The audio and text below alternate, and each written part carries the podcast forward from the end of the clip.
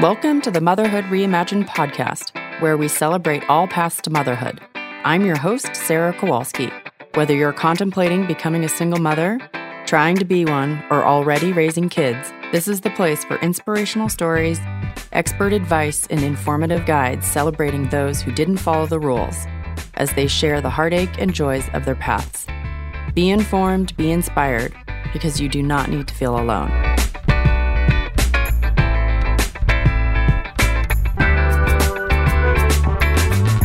I'm so excited for our next guest, Abby. Together today, we end up talking about her decision to have two kids on her own, as well as her choice to move to Mexico and get out of the grind of Brooklyn and be able to spend more time with her kids, and her really beautiful description of donating an embryo to an acquaintance of hers and how that relationship is turning out. Let's get started. I'm here today with Abby and really excited to chat about her journey to motherhood. Hi, Abby. How are you? I'm good, thanks. How are you? I'm great, thanks. So, I wanted to start off just asking what as like as a child what you expected for your life and about anything to do with motherhood.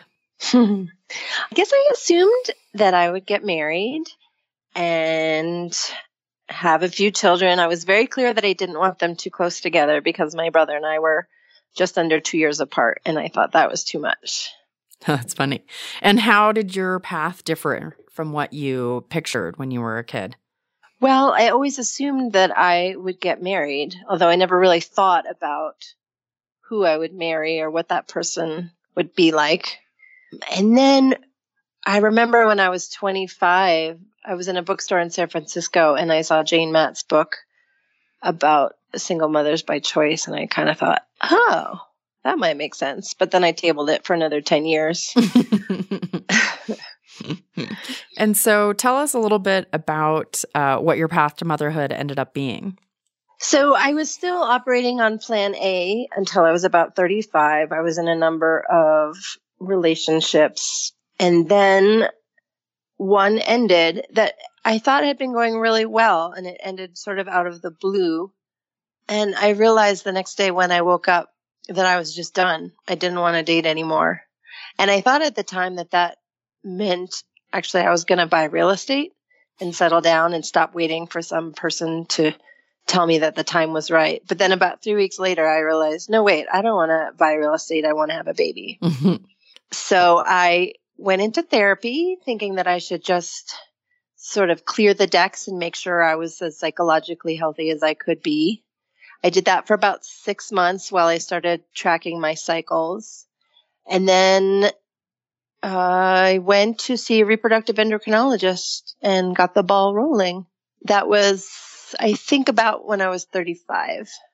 Cool. And then, so can you tell us how how that what transpired and where you're at now? A little bit about what it took to get pregnant and how many kids you have and that sort of thing now. So when I went to see the doctor, I brought my charts with me and he could tell that I wasn't ovulating because I had PCOS. So I immediately started taking metformin and doing medicated cycles.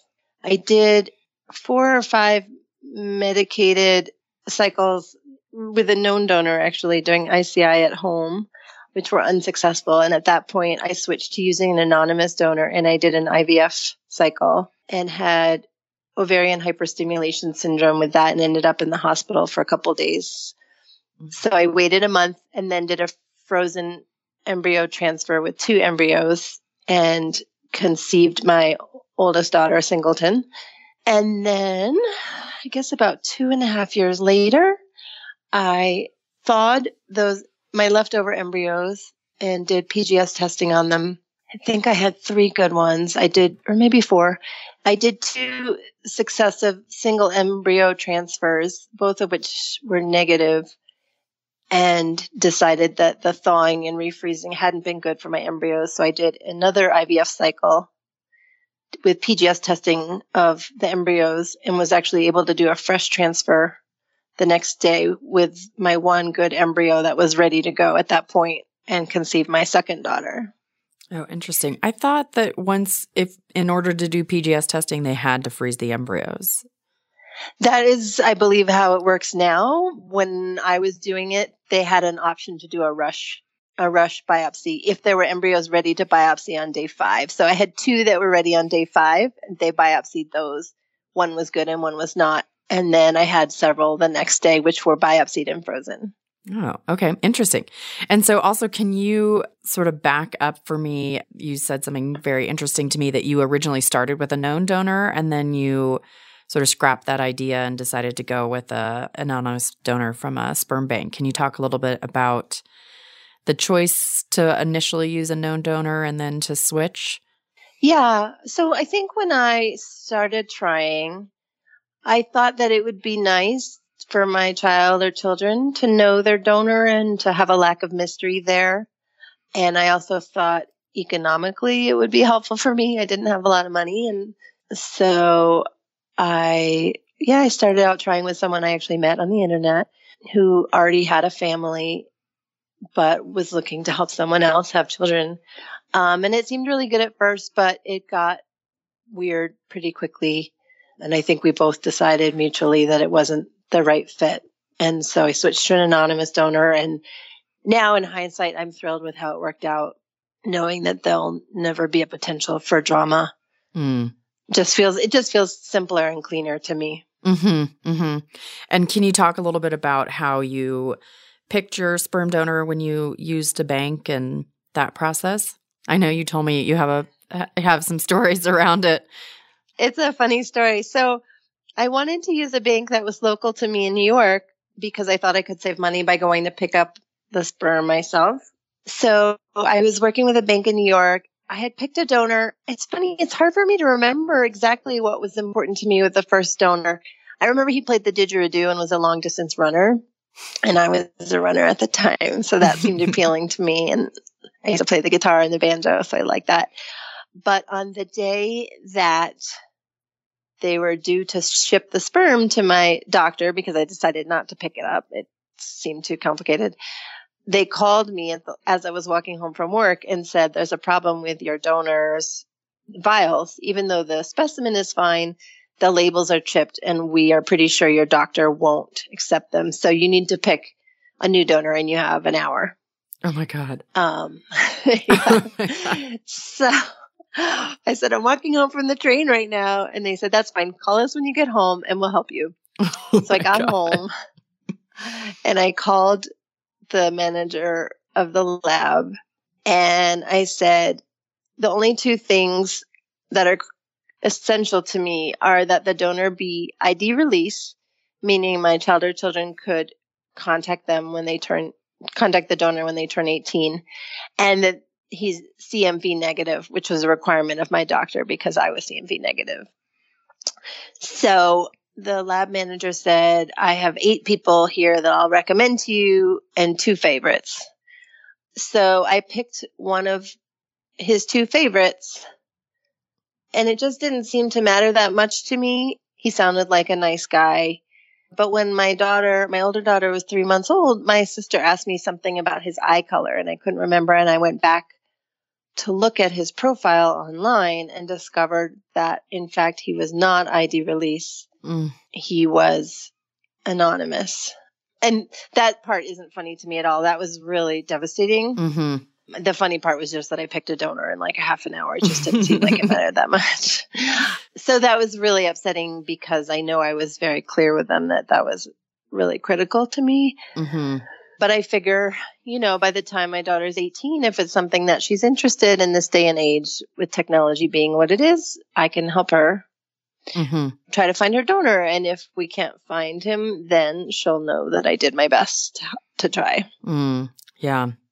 So when you say you called the, you talked to the person in the lab, the lab at the sperm bank you were talking to. Yeah, exactly. Okay. And so I talked to a lot of women about picking their sperm donors and I try and explain that it really that it feels so significant while you're in the midst of it or at least I know I had the same ex- similar experience where I agonized over the picking my first donor. Spent weeks, you know, culling through profiles and going back and forth and asking every single friend. And then I had to pick a second donor, and the second donor was not as quick as you, but it was in, I think, 20, it was probably like 24 to 48 hours that I picked the second donor. Mm-hmm. And that also that the donor sort of fades into the background in a certain way after you have your kids. Oh, um, oh, yeah, definitely. Yeah. Can you talk a little bit about that on your perspective? Sure. Well, I think, you know, looking at my family, you know, we we know we know where all the genetic material came from, right? But me and my brother and sister were all so different from each other. It feels to me like it's always kind of a crapshoot. You get what you get, you know, mm-hmm. and your child is going to be perfect and who you were meant to to have, regardless of the donor. And and that certainly, you know, that feels very true to me now after having had my kids who are similar in some ways and really, really different in others. So I think ultimately it, you're gonna you're gonna be happy with whoever you get. Mm, yeah, I I think that's true, but it's just I love hearing that from more and more women. Um, mm-hmm. So, any advice you would give to women about picking a sperm donor? I guess, you know, along those same lines, I would say don't sweat it too much. Mm-hmm. You may end up having to switch donors, as I did. And your child will be perfect for you. And I mean, of course, the health part is important, but beyond that, I just, I don't think it matters all that much. You're going to get a great kid and you're going to love him to death. Mm-hmm. Yeah. I, I totally agree. Mm-hmm. So, can you also talk a little bit? So, I know you have two kids, as you mm-hmm. mentioned. Mm-hmm. What was that decision like in order, you know, about having two children? A lot of people, I think, when they're single mothers, that's a big question for them whether or not they should have two or not. Can you talk a little yeah. bit about your process and what was important to you? Yeah, it was definitely a really big and hard decision for me, much harder than deciding to have my first. I thought all along I might have two, but I really wasn't sure. And I was on the fence until my older daughter was about two and a half. And then I started to feel like, gee, I'd really love to have that experience again. It was so magical the first time, especially those first 18 months. I just felt like I was on cloud nine. Mm. And uh, yeah, I wanted to do it again. It was important to me to wait until my older daughter was a little bit more self sufficient. Um, as I mentioned, you know, my brother and I are less than two years apart, and things just always felt really hectic in our house. And so I wanted to make sure both of my kids would feel like there was plenty of love and attention to go around. And I have to say, it was much, much harder the second time. Um, I didn't have the same honeymoon experience that I did with my first. I often think that you never get to be a first time mom again it's it's hard. I mean, you're juggling two kids and you're juggling their relationship, and there's just a lot less time and energy to go around. Mm-hmm. I mean, that said, I adore my younger daughter, and the relationship that she has with my older daughter is magical. I love to watch them together, and I have no regrets. But life is definitely a lot harder now. Mm-hmm. So, any advice to women who are trying to decide whether or not to have a second? That's tough. I think it's really important to not feel pressured to have two, or for that matter, to have one. But I've heard a lot of SMCs on the forum say that they felt a strange sort of pressure to have two because so many other women are doing it. Hmm. I think it's really important to know yourself and know what you have to give. I'm definitely not as good of a mother with two kids as I am, was with one. I'm just less patient. I have less, I have fewer resources. So I think if you know that about yourself, it's so totally okay to stop with one. It's great. I mean, having two is great too. But I, I think some women maybe feel guilty that they're not giving their their child a sibling, and mm-hmm. I think there's no reason to feel guilty only each woman has to know for herself what's going to be the best thing for her family as a whole. Mm-hmm. Yeah, I feel like I hear a lot of women say that they, it's a consideration around their child not having a sibling or having a sibling and feeling like when they were growing up, they loved having a sibling so much. So they feel mm-hmm. like they mm-hmm. have to give one to their kid. And I always try mm-hmm. and say, mm-hmm. like, you can't predict how your sibling, your children are going to react to each other. You need yeah, to you have definitely. to make the decision for yourself, not for your not projecting onto your kid what your kid wants. Absolutely. Absolutely. And you never know what you're going to get. I mean, you could get a child with special needs or you could get two children that don't get along very well. So I think you a, a woman should really make the choice based on what she wants. Mm-hmm. And and then hope for the best. There's no guarantees in life. Yeah. So, do you have any regrets about how you became a mother mm-hmm. or about your path in any way? I don't think so. You know, part of me wishes I could have started a little earlier, but I think that I probably wasn't ready earlier. I think each woman has to that you have to be ready before you can make this leap and it's a process getting there and at least it was for me realizing that I was going to do it on my own. I do think I had to grieve that just giving up the plan A, mm-hmm. even though now I'm thrilled with my decision would it be great if I was younger and had more energy and more time and more resources? Yes, in in theory, but I think I wasn't ready until I was ready. So do you feel like now that you're a single mom that if you had the choice to do it with a partner, what would you pick? I definitely would not pick to do it with a partner. I'm I'm really happy with having done it on my own. I can't even imagine having energy for another person right now. Mm-hmm. And I see families with two parents and it looks like such a slog sometimes. There's just one more relationship to manage. I, I see often there can be anger and resentment between parents. Mm-hmm. You know, of course, you also have someone to share the joy with, and I and I envy that, especially with my kids not having grandparents. My mom died when uh, I was trying to get pregnant with my younger daughter, and I really miss having that person who wanted to hear about the minutia of my daughter's day. Mm. I think that's the only regret. But no, I don't wish for a partner. I, I feel emotionally fulfilled. Maybe someday when they're older, I'll want to date again. And I did date actually, but I have no interest right now. Great. Okay. Yeah, I I can say that I feel similarly. So we kind of already covered this, but just in case you have something else to add. So, in hindsight, would you do anything differently from knowing what you know now? I don't think so. I, yeah, I don't think so. I, I think it's a process, and we all have to go through it. And there's no, I, but there's nothing I would change. Mm-hmm. And what advice would you give someone if they were struggling to become a mother or looking at becoming a single mother by choice? I think I would say if you know you want to be a mom, and you haven't found the right relationship and you're ready, just go for it. You can always find a partner later if you still want that. But I felt like the last few years of my dating, everything was so loaded because in New York City, where there, you know, educated women so vastly outnumber educated men, it was so hard to date. It was, it was, everything was sort of doomed from the start because there was this pressure. You know, men knew that women biological clocks were ticking. So yeah, I think I would say take the pressure off, date for dating's sake, and have yourself a baby. yeah. and in what ways has being a mother been different than you expected? I think it's been different with having a second child. I didn't realize how much less patience I would have and energy, especially when I was working full time you know, up through the end of last spring and taking my older daughter to school with me. It was just so busy all the time. Mm. I was out of the house 10 and a half hours a day and I just felt like I was rushing every moment and really rushing through life and not enjoying it. And I, I didn't, I didn't quite predict that. Mm-hmm. Mm-hmm. I wasn't, and I, as a result, I wasn't being the mom that I wanted to be. Right.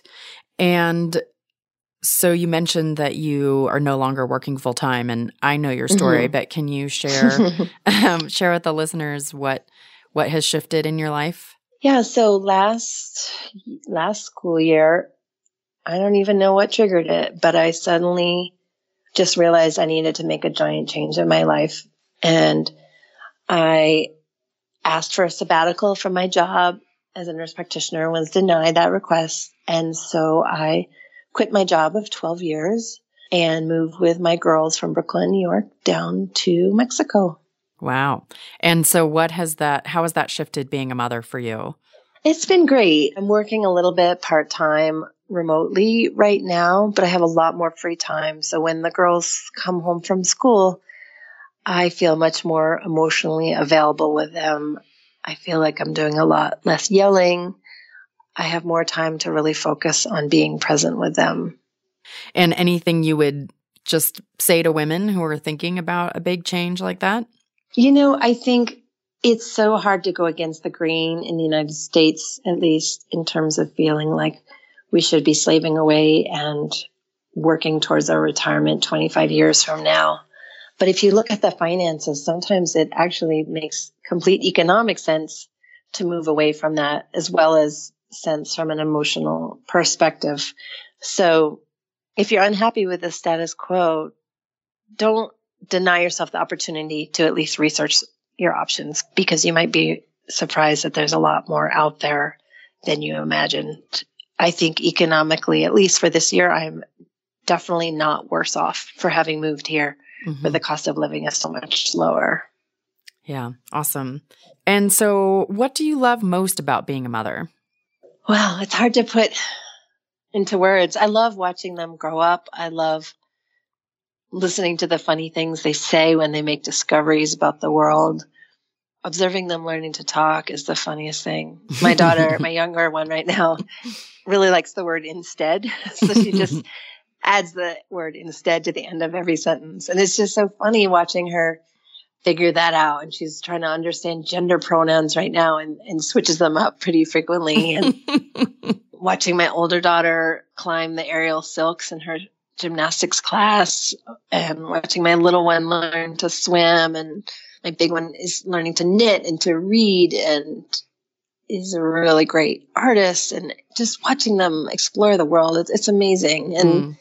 And that they seem to really love me in addition to all that. It's just miraculous. And what would you say you love least about being a mother? Mm, bedtime maybe. The the logistics of getting people dressed in the morning and brushing teeth and packing lunches and getting people out the door and when they get tired or hungry and they start acting crazy and don't listen and I'm barking at them. That's the part I like the least. And I'm trying to work on the barking part. I've gotten better, but I'm not, I'm certainly far from perfect. well, I've never seen you yell at your kids, so. Oh, that's surprising to me. but nice to hear. and then just to, I, I know for the listeners, Abby and I are both in a similar location in Mexico, so I know a lot about our stories. So I know that you ended up donating some embryos to someone. Would you mm-hmm. talk to people about that? I know it's a a decision that a lot of people have to make and a lot of people are interested in receiving donated embryos. Could you just talk a little bit about how you came to that choice and what it's been like for you? Yeah. So I always thought that I would like to donate embryos if I had the opportunity. I felt uh, really lucky in my fertility journey, despite having PCOS. I, I got pregnant relatively easily compared to many women I know that ended up going to egg donor and, and trying for many years. So I felt like I wanted to give back from a karma perspective. Hmm. And I had relatively easy pregnancies as well, and bre- breastfeeding went well for me. So I just felt so lucky and so blessed. So it was always in the back of my mind. And I think when my younger daughter was was still a baby, actually, maybe a young toddler, one of my closest friends came to me and said a very close friend of hers, who I knew a little bit, was in a marriage that looked like it was ending after two failed adoptions. And would I consider donating an embryo to her if this friend decided that she wanted to go the SMC route. And I didn't even really have to think about it. I just said yes, of course. The three of us had all worked together at a summer camp 20 years prior. So I knew her a little bit. I knew I knew what she was like. I knew that she was a good person and she was very close with this mutual friend of ours. So that felt like additional reassurance that she's you know, she would be great. But I'd seen her with kids. I just knew it would be great. So she didn't end up telling our friend about my offer for quite a long time. And in the meantime, I was working on creating a trust for my kids, you know, in the event that something terrible would happen. So in creating the trust, I told the lawyer that I wanted to donate my embryos to this friend if something should happen to me. So my my friend actually ended up telling her friend about my willingness to donate my embryos by telling her, "Oh, Abby left you her embryos in her trust," which I think was a really overwhelming way for her to find out. Mm-hmm. But she was happy about it. She it took her some time to be ready to consider moving forward with it. She had to process the ending of her marriage, but eventually she was ready, and we started talking we met with a psychologist that I had met with prior to conceiving my older daughter, just to talk through whatever issues we hadn't yet thought about. I mean, there's a lot of complicated things. Are you going to, would her child have a relationship with my child, children? What would that look like? Would, would my family know about this child? Would her parents meet my children? What kind of contact would we want between our kids? And luckily, we seemed to see pretty much eye to eye on everything, which was great and a huge relief. It's pretty scary to to talk to someone about this and say like, "Well, gee, I was thinking maybe we would see each other for a week every summer. How does that sound to you?" You know, it just felt very loaded, but as I said, we were pretty much on the same page. So we each got a lawyer, which she paid for. She was on the West Coast, I was on the East Coast. And we got a contract together and as soon as her divorce was finalized, which was important because if she was legally married, even if she had nothing to do with this embryo, he would technically be the father. Mm. So we had to wait for that. But as soon as that was done, we signed the contract, sent it off, and the embryos were shipped across the country to her. And luckily, she got pregnant on the first try, which was great. Mm-hmm. And yeah, it's been really wonderful. I th- my hope was that this would be a way for us to expand our family a little bit because what I think I hadn't realized when I first started the SMC journey was by with my kids not having a second parent, they were also missing out on the second side of the family, second set of grandparents and aunts and uncles and cousins. And both of my parents are gone now. My dad died before my daughters were born and they my mom died between the birth of my two kids. So it just felt like a way to create more family. And it's been really lovely. I was really nervous before the baby was born. We called him baby Lucky when he when she was pregnant with him. so I was really nervous before Lucky was born about how I would feel. I deliberately gave her an embryo that I knew was male because I thought it would be easier for me mm. with two girls to feel some emotional distance to a boy. And luckily, my friend was very generous and invited us to come see the baby while she was still in hospital the very next day. He was born mm. on Christmas. So I got a babysitter for my younger daughter, and my older daughter and I drove up to the hospital about an hour, hour and a half away to see him. And as soon as I saw him, it was it was so easy. I he was beautiful and perfect and she was beautiful and her family was there and it was so great to see them and they were all so happy and it was so clear to me that this was not my child. Wow. Yeah, this was her baby and I got to be a part of it and that was a miracle and a blessing for me. And he he's growing now. He's almost a year. He looks a lot like my younger daughter, but it it just it's so fun to me to look at him and say, "Oh, look at look at his hair. He has my hair, which my daughters don't. It's dark and curly, and he has my little one's eyes and face, and it's it's just fun. And when my kids see him, they dote on him, and it's great. But we're not going to see him. We'll go more than a year without seeing him, and it's fine. We we FaceTime, and it's great. And I'm excited for the kids to see how their relationship develops. But I don't feel pangs of longing for him at all. Wow, that's amazing. I I have embryos on ice and I think about it and there's, you know, women who I see struggling and it's like the thought floats past my mind and I'm like I can't I, I assume that I would feel really proprietary. So mm-hmm. it's it's a really beautiful story to hear how mm. it just feels like he's that it was a perfect gift and that he doesn't feel like yours. That's really amazing. Yeah, it it really it's been an amazing experience. I feel very lucky. Cool. Wow.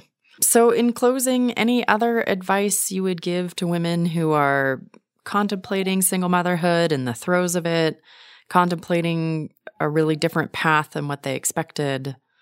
You know, I think the one thing I think of a lot, I see on the SMC forum a lot of questions about how people are going to sort of come out about their SMC status, usually pregnancy, but sometimes adoption. And people seem really nervous about what other people are going to think or other people are going to say. I have never had a negative experience. I think other people are just not as focused on us as we think they are. people are happy about babies and children and they don't think it's weird. And and there's there's so many SMCs now in the world. I don't think it's it feels huge and dramatic and strange to us, I think, when we first start thinking about it. But I think the rest of the world is happy for us. I mean, I'm sure there are people out there that aren't, but I think the vast majority of people welcome children with open arms and and are not really all that interested in how we conceived our children. They don't. It doesn't matter to them. And I think when I was going through it, I thought, like everybody else, oh gosh, how am I going to tell everyone? What are they going to think? Are they going to judge me? Are they going to think that I couldn't get a man? That has not been the case at all. I, I told my family through an email, through the miracles of modern science and my wonderful doctor, I'm happy to announce I'm 15 weeks pregnant. And everyone said, congratulations. And there was no questions. It was mm. just, everyone was thrilled.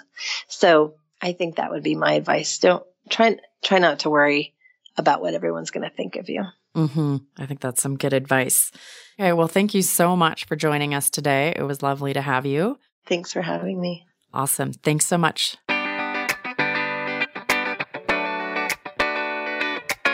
I'm so excited to announce the upcoming launch of Motherhood Reimagined Tribe. Tribe is the essential resource for single motherhood. So, whether you're contemplating becoming a single mother, trying to conceive, or raising donor conceived children, then Motherhood Reimagined Tribe can help you embrace your own unique path to motherhood. With our informative guides, blogs, books, services, and support, Motherhood Reimagined Tribe is the perfect place to get the advice and support you need to become the mother you want to be. Tribe launches early next year, but I'm currently looking for founding members to join one of three Tribe masterminds. These masterminds are small, intimate groups of women who are at the same stage of the journey as you. To begin with, I'll have a group of thinkers and triers, egg donor or embryo support, and solo pregnancy. As a founding member of Tribe Mastermind, you will not only get preferred pricing, you will get access to a huge content vault for information for every stage of the journey, weekly group calls with me to go over relevant topics and connect to others in your stage, and a community forum to connect with others at any time. This will be the cheapest price ever available, so don't miss your chance to join at this rate. If you're feeling really alone and isolated or get easily overwhelmed by the amount of information and decisions you have to make, make sure you don't miss this chance to connect with other women and get access to tons of research that's already been done for you. Head on over to the Motherhood Reimagined website or follow the link in the show notes to apply for your spot as a founding member. Next week, I'm joined with Siege, a therapist about to give birth as a single mom. Bye for now.